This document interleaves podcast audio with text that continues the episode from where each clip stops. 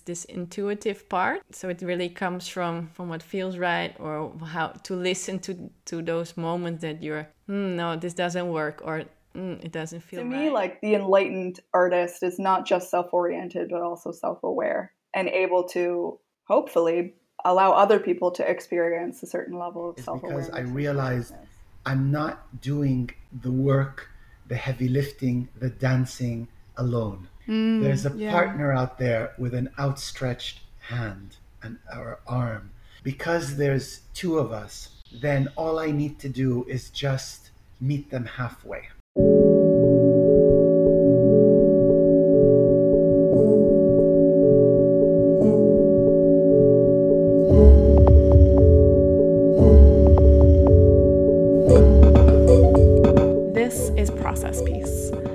Conversations with artists from around the globe about the work behind their work. My name is Ruby Josephine Smith, and not only am I the host of this podcast, but I am a choreographer and contemporary dancer based in Tangier, Morocco.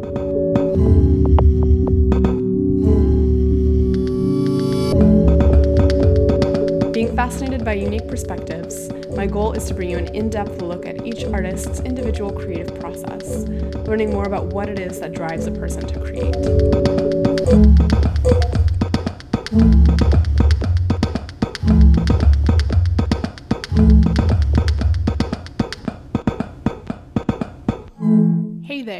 So today I am doing something a little bit different.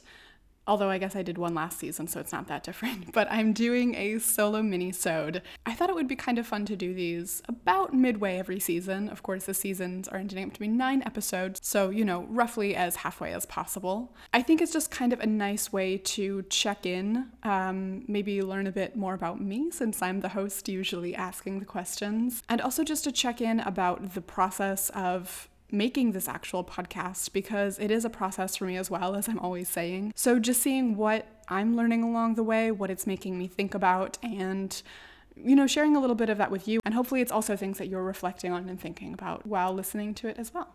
So, although there have only been 13 interviews so far, I have already started to tease out some common themes and connections between these artists of different mediums and from over at least six different countries.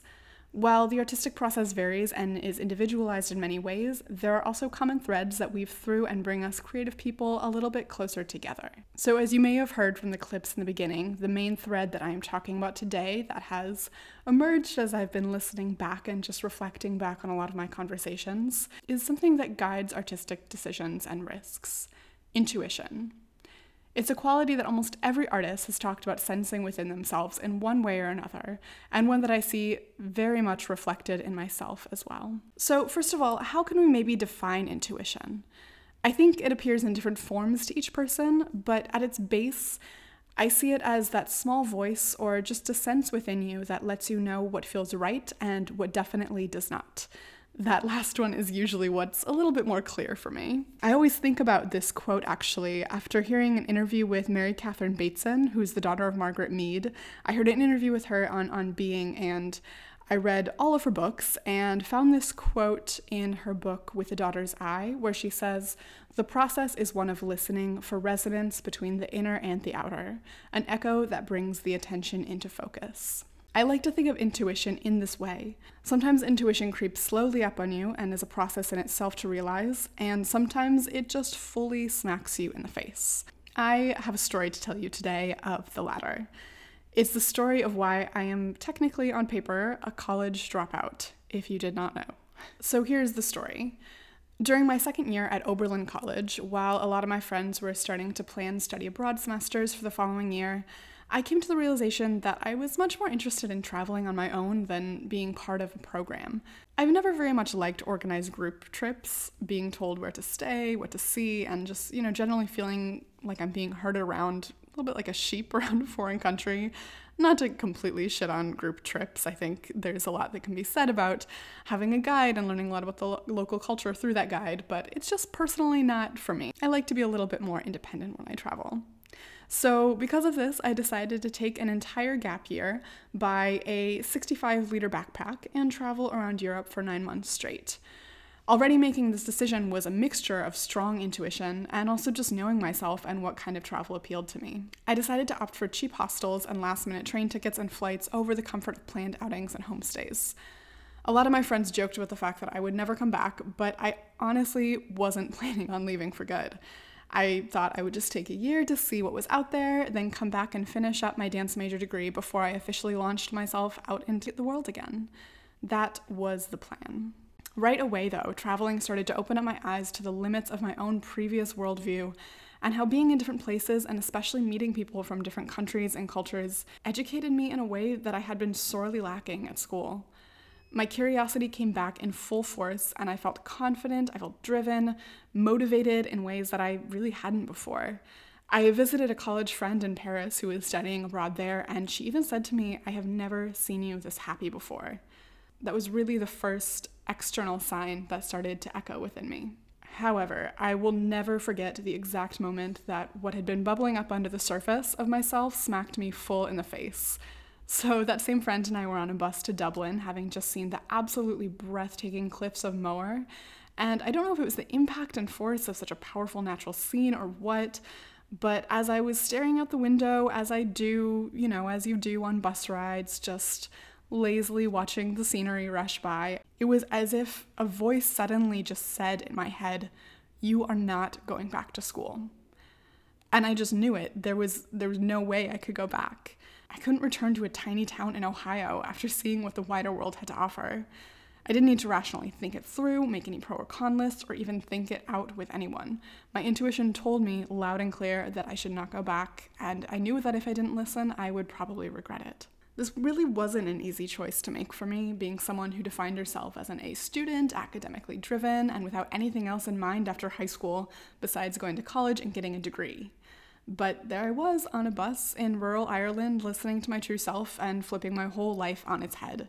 It's funny because still to this day, I will sometimes have these creeping doubts that come from external fears. Things like, will I be taken seriously without a degree? Will it hinder my opportunities artistically? But the truth is, it won't, because the decision came from such a true, real place of self that when I really tune back into that place, I have no regrets and no doubts. I am in the beautiful place that I am now in my life and my work thanks to that decision, and many others following it that were also led by my strong sense of intuition. So I feel quite fortunate that my inner voice is probably even louder and more vocal than my normal speaking voice. It really tells me when things aren't quite right and eases me when I know I'm on the right track.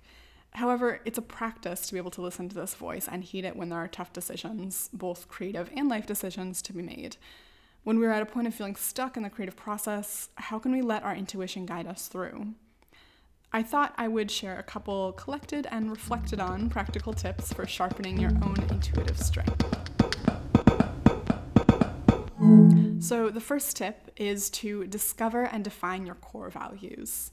This is something that I talked about in the episode with Sana Clifford, who is the choreographer from Amsterdam. We talked a lot about being able to define your one core value and how valuable that is when you're working with a team or you're collaborating, and how that can also guide you in the decisions that you make creatively. So hers was authenticity, which also relates to intuition because if you're being authentic to your intuitive voice, you always know that you're going to be making the right decisions for you and your team. So if you have that core value defined, and maybe it's something different, maybe your core value is curiosity or creativity or family or courage. It could be a number of things. You can often find little tests or something online, or just take some time reflecting with yourself on what that core value may be. You can even choose a top three if it's too difficult to narrow it down to one. Um, but just knowing this for yourself can help you tune into that voice a little bit more because often this voice is going to be speaking from a place of that value. So when you know that this value is something that matters to you and something that is guiding your life, it's always going to play a factor in what your intuition is telling you. So being able to define that for yourself, I find very helpful. I did my own practice of um, trying to narrow down my core value through Brene Brown's book. I think it, I keep forgetting which one it was, but I think it was Dare to Lead or uh, Daring Greatly, one of the two. Anyway, she has this whole exercise uh, where you can figure out your top, I think it's your top three values.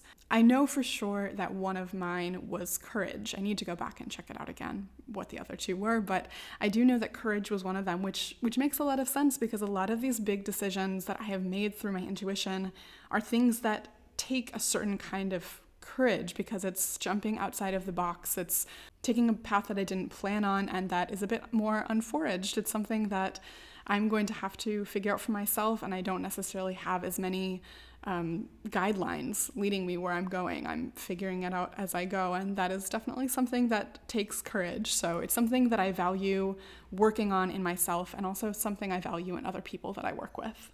The second piece of advice or practical tip that I will give you is um, to do some free writing. So, some kind of journaling that really no one else ever has to see. I believe that journaling should be completely for yourself. It can sound as dumb or as silly as you need it to. Um, just doing some sort of stream of consciousness writing can often kind of maybe unlock that place of intuition. And sometimes I find myself writing and realizing things as I'm writing that. And I, I believe that's that voice, that's that intuition within myself that's coming out through the paper and making itself clearer to me. So, that is a good, very practical exercise to do with yourself when you're feeling a little bit lost or stuck in your own artistic process. The third one would be to talk it out with a trusted individual in your life. But be careful with this one because sometimes there is a chance of letting other people's judgments and opinions sway you. That's why I specify a trusted individual. So, someone that knows you quite well and is there just to listen to you and maybe offer a little bit of support, but but more so just be a sounding board for your ideas and what you're thinking about. And in the same way as writing, sometimes you can find yourself saying something that maybe you didn't even know was within you and and it's that voice of intuition feeling free to let itself out. So, the fourth piece of advice is probably the most abstract and maybe not quite as practical, but it is simply to trust yourself, to have faith in yourself and this mysterious creative process that you're going through. Mystery is something that I talked about a lot with Yahya Lababidi, the poet and aphorist. And having faith in your process is also having faith in yourself. And it might be a hard thing to cultivate and a hard thing to practice, but it is imperative to tuning into your intuition and I think just imperative to the process as well. So enjoy the mysteriousness of it all and just have faith in your own intuitive voice that's all I have on that subject for you today.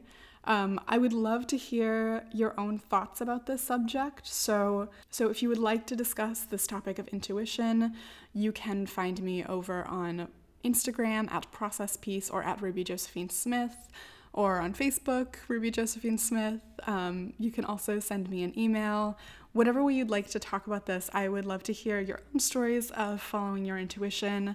Um, if you have any other questions about the topic or any of your own experiences or advice for how to tune deeper into that place within yourself. Finish out this solo episode, because it's usually me asking the questions, I thought I would flip that around and give you guys a chance to ask some questions. I put out a little call on Instagram um, and I got several responses. I'm going to be answering three of them today. So, the first question that I received is What inspires you in Tangier to practice dance and art?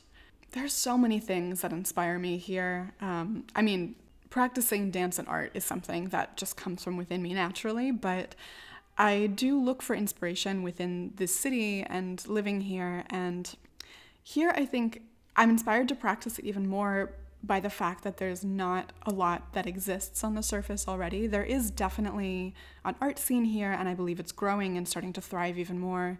But it's it's still in its beginning. It's still quite underground, and the artists here don't always have the support and recognition that they need.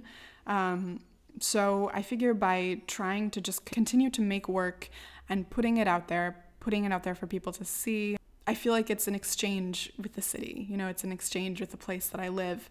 And so I'm inspired by that. I'm I'm motivated by the community because I can see that especially so many young people here are also so motivated. They really want to create, they want to learn. Um, they want to learn how to dance, how to draw, how to blog, you know, whatever. I think that the internet is really opening up a lot for young people. And so I'm really inspired to be there for that. You know, I'm um, I'm happy to be able to contribute to that and contribute to the growing art scene that exists here. Also, just on another level, I'm just so inspired by the communities of women that I see here.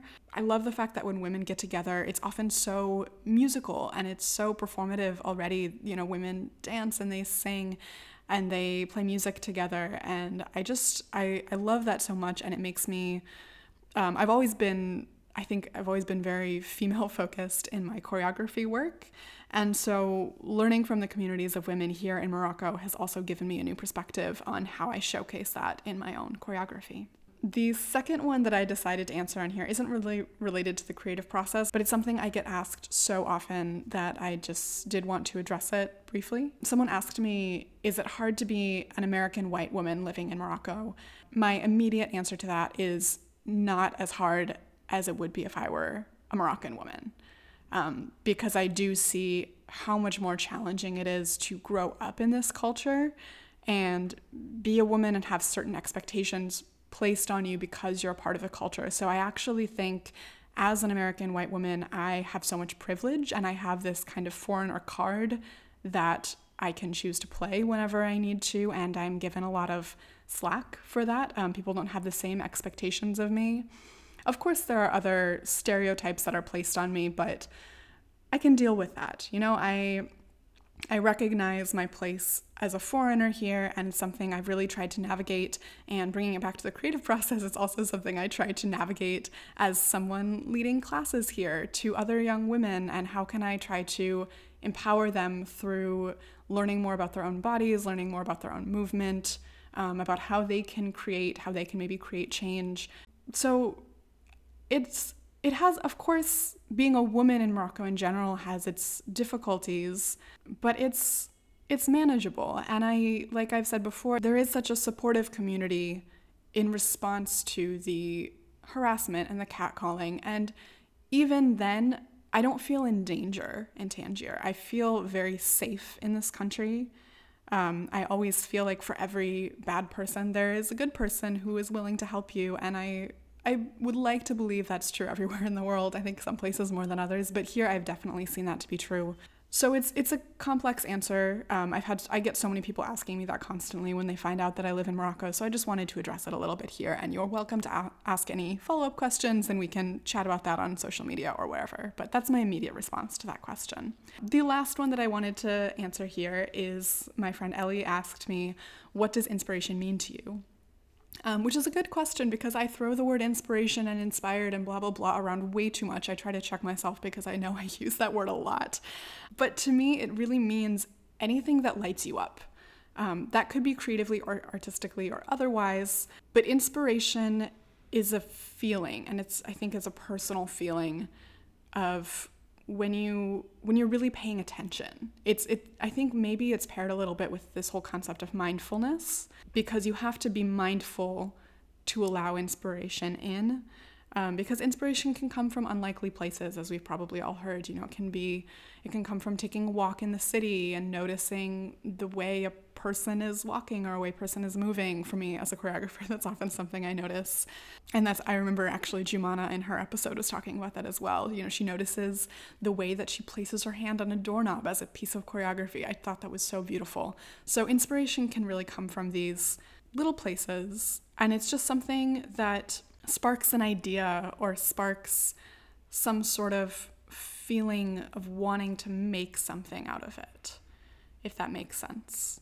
I, I also I keep going back to conversations that I had because they're so inspiring. But again, with uh, Sana's conversation, I love that she was talking about being a maker because I that's something I relate to as well. I do think of myself as someone who makes things. That's why I've always been drawn to choreography over just performance and dance. So for me, inspiration is when something gives me an idea or gives me a drive or a push or a spark to make something.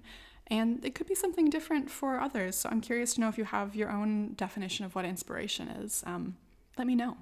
Because this is a mini-sode, I don't want this to drag on too long, so I'm going to go ahead and wrap it up um, just by saying a huge thank you for being here and for listening to me ramble and for listening to the conversations that I have so enjoyed having. This podcast has already grown in such a short time so much more than I could have expected.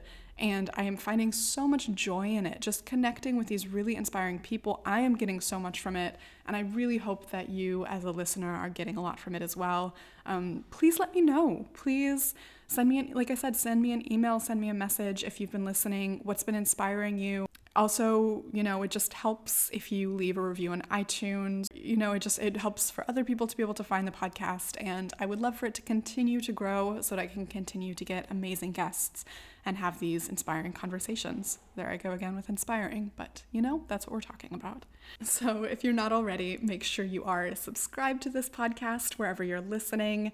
Um, follow me on Instagram at Process Piece or at Ruby Josephine Smith for my personal work. You can find the show notes for this episode. I'll be linking to the past episodes that I've referenced and anything else that came up at rubyjosephine.com uh, under the podcast tab. Oh, and you can, I almost forgot, you can also um, subscribe to my newsletter. I recently announced that I have stopped blogging. Um, blogging used to be a big part of my writing practice, but it was starting to create a little bit of burnout for me just because it's something so regular and you feel like you're kind of speaking out into a void. So, my intuition, there it is again, was telling me to maybe move away from blogging, move towards more just the newsletter writing. That just brings me more joy. So, I am writing more and focusing more on my newsletter, which is called the Sunday Pancake, thanks to my weekly rituals. And it's kind of an ode to ritual in general, the ritual of the creative process. I write a little bit more about the creative process there, and I always also share the latest podcast episodes directly to your inbox. So, if you are interested in that, you can sign up at rubyjosephine.com slash subscribe, or there are also little boxes all over my website that make it very easy to subscribe. So thank you so much for listening to this. Um, I hope you got something from it. Again, please let this start a discussion, a conversation, because we all should have more conversations about the importance of art. Thank you so much to Cooper Smith, my brother, for making music for this podcast. I'll talk to you guys again next time.